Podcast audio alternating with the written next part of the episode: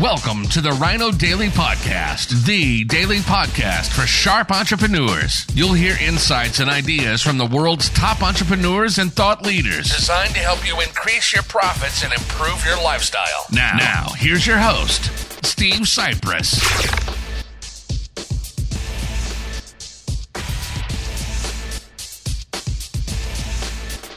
Hello, it is Foundation Friday, November 20th, 2020. Steve Sipress here with another in our multi part series on the fantastic classic book, The Psychology of Winning, by Dr. Dennis Waitley, who asked the question Do you want to be a winner? And we are starting Total Quality of a Winner, number six, Positive Self Image. Your self image is either your life handicap or your autopilot for winning. In other words, negative self image, the former, positive, the latter. Let's get right to it. Positive self image. Turning the pages with one hand, here we go. All winners develop and actively think about positive self image. Winners act like winners, imagining with pictures, feelings, and words the roles we want to play we give ourselves a preview of coming attractions. What you see is what you get. Who you feel is who you are. It's not what you are that holds you back, it's what you think you are not. Individuals behave not in accordance with reality, but in accordance with our perception of reality. How the individual feels about him or herself is everything for all that he or she ever does or aspires to do will be predicated on that all important concept, which is the self image. The self image is the fundamental key to understanding human behavior. If you change the self image, you change the personality and the behavior. Dr. Maxwell Maltz, author of Psycho Cybernetics, fantastic book, Psycho Cyber. In fact, what do you know? Oh, I have Maltz's zero resistance selling here. Psycho Cybernetics must be nearby, even though I know I've given out multiple copies to clients and friends over the years. But perhaps we'll delve into that in future episodes on Foundation Friday. Great book, Psycho Cybernetics.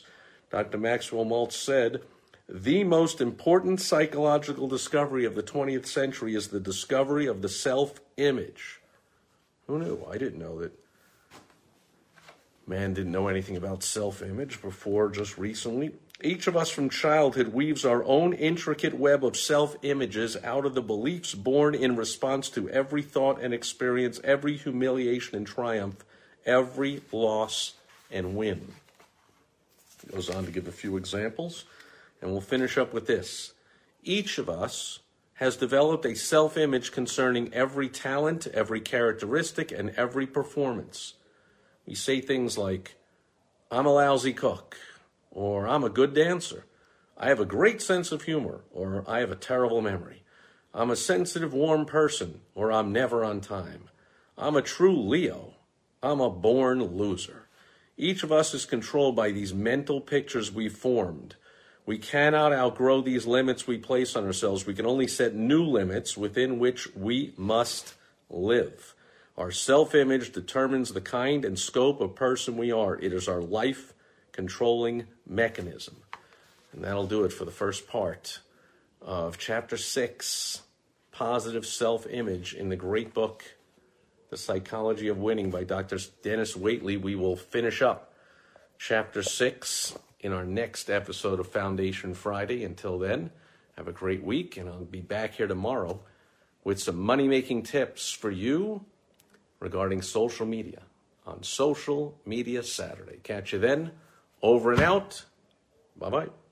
Thank you for joining us today on the Rhino Daily Podcast, the daily podcast for sharp entrepreneurs hosted by Steve Sipress. Join us tomorrow for another exciting episode designed to help you increase your profits and improve your lifestyle. Also, go to rhinodaily.com for more great business exploding tips, strategies, and tactics from the world's top experts. Plus, snag your free copy of Money Making